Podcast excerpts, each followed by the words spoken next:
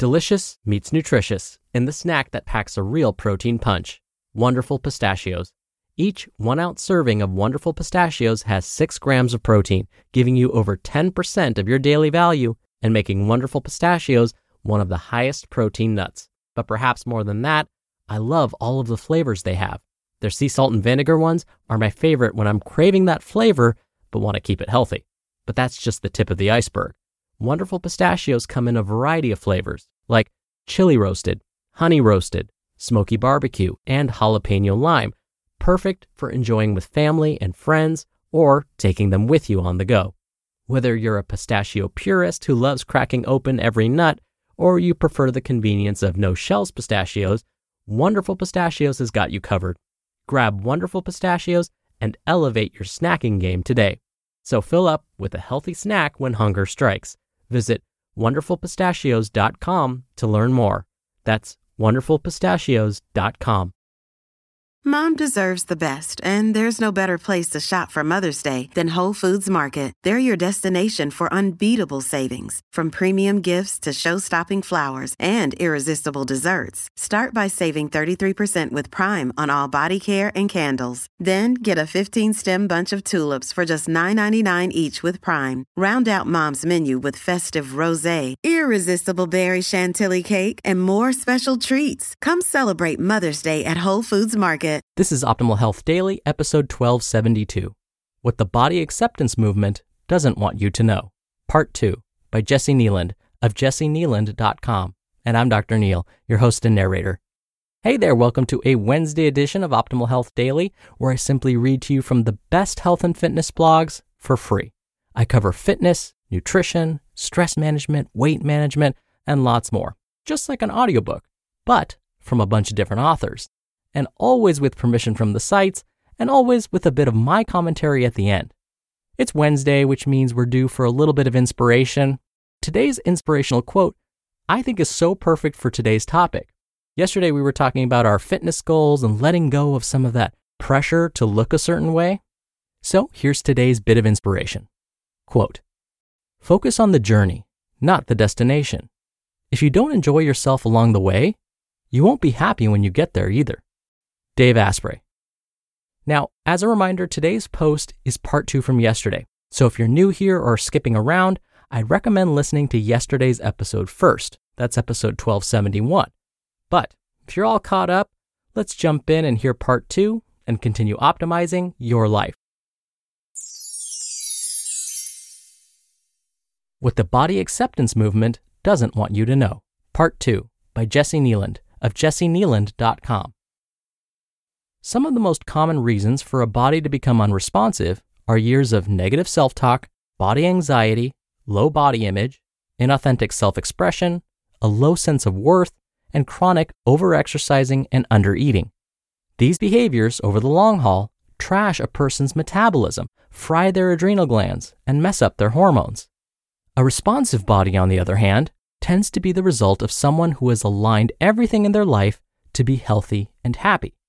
Someone with an incredibly responsive body is usually relaxed, joyful, well rested, and rarely sick.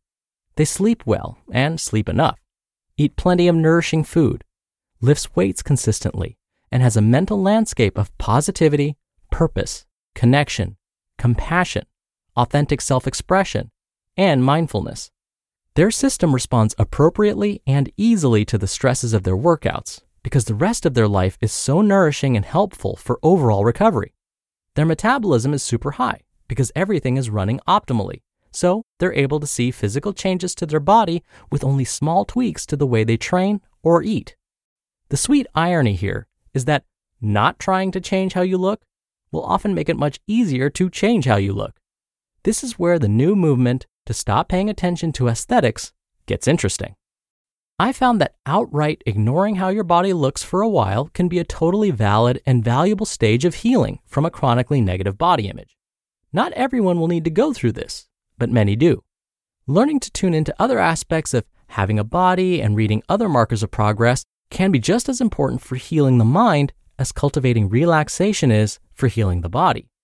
At the end of a nice, long stage of healing and reconnecting with your body without paying attention to how you look, you may find that you feel comfortable diving back into aesthetic goals in a healthy way. Maybe you don't. Maybe you dip your toe in, feel your confidence and compassion come crashing down, and decide to set up permanent camp in the world of not giving an F about how you look. All options are totally valid and great, and totally personal and unique. It's worth mentioning here that recently, I've noticed how many leaders in the body positive community, myself included, say, I just work out to feel good. While that's mostly true, I think it can be a bit misleading and oversimplified, and I want to clear it up.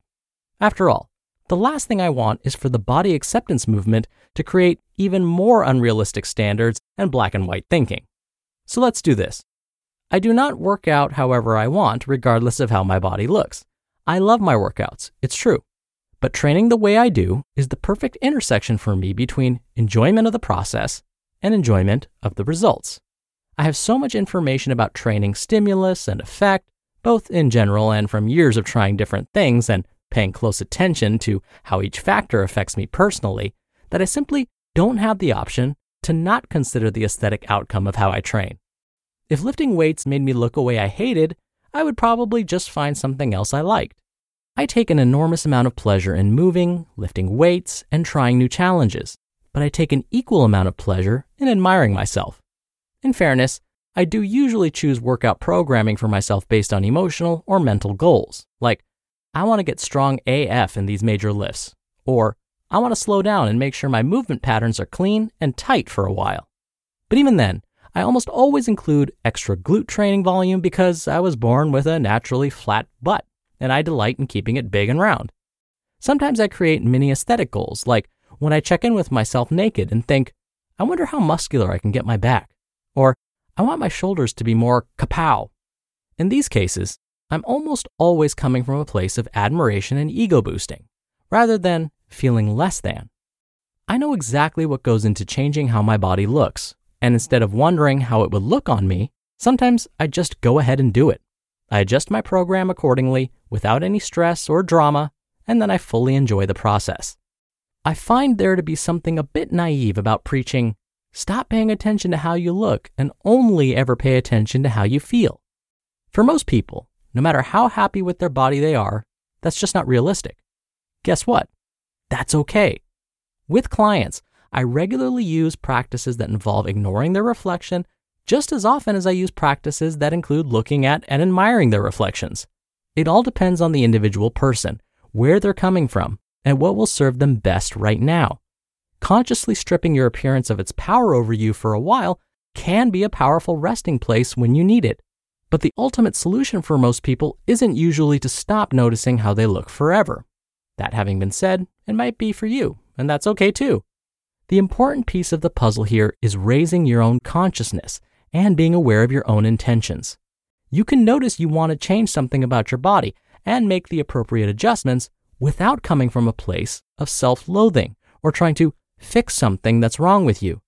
After all, even if there was nothing wrong with you at all, the human body is amazingly adaptable, and wanting to challenge it in a new way can be fun.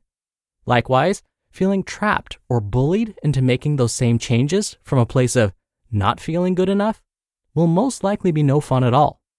The emotional and mental on wheels of feeling restricted and punished would be enough of a reason to find another plan. But add on top the fact that your body becomes less and less responsive as you try harder, stress, and obsess? No, thank you. In summary, there is no moral high ground when it comes to having or training your body. There's only what serves me best right now. But no matter where you are in your journey and what your goals are, I encourage you to come from a place of positive, self compassionate intentions. Do this over the long term and you'll find that you both feel better and look better. Who can argue with that? You just listened to part two of the post titled, What the Body Acceptance Movement Doesn't Want You to Know by Jesse Kneeland of jessekneeland.com. When you're hiring, it feels amazing to finally close out a job search. But what if you could get rid of the search and just match? You can with Indeed. Indeed is your matching and hiring platform with over 350 million global monthly visitors and a matching engine that helps you find quality candidates fast. Ditch the busy work. Use Indeed for scheduling, screening, and messaging. 93% of employers agree Indeed delivers the highest quality matches compared to other job sites. One of the things I love about Indeed is that it filters out incompatible applicants. So when you're hiring, the process is much faster and you only have to consider applicants that are already likely to be a great fit. And listeners of this show will get a $75 sponsored job credit to get your jobs more visibility at indeed.com slash health. Just go to indeed.com slash health right now and support our show by saying you heard about Indeed on this podcast. Indeed.com slash health. Terms and conditions apply. Need to hire? You need Indeed. Dr. Neal here for my commentary. So, what's Jesse trying to tell us? It's all about balance, right? We don't want to be hyper focused on how we look because when we don't achieve those aesthetic goals, we might be hard on ourselves, or worse, give up on our goals entirely. But it may be completely unrealistic to ignore the changes that will happen to our bodies and our minds for that matter. Making note of these changes, especially the positive ones, can motivate us to continue our health journeys. Hyper focusing on one or the other won't serve us.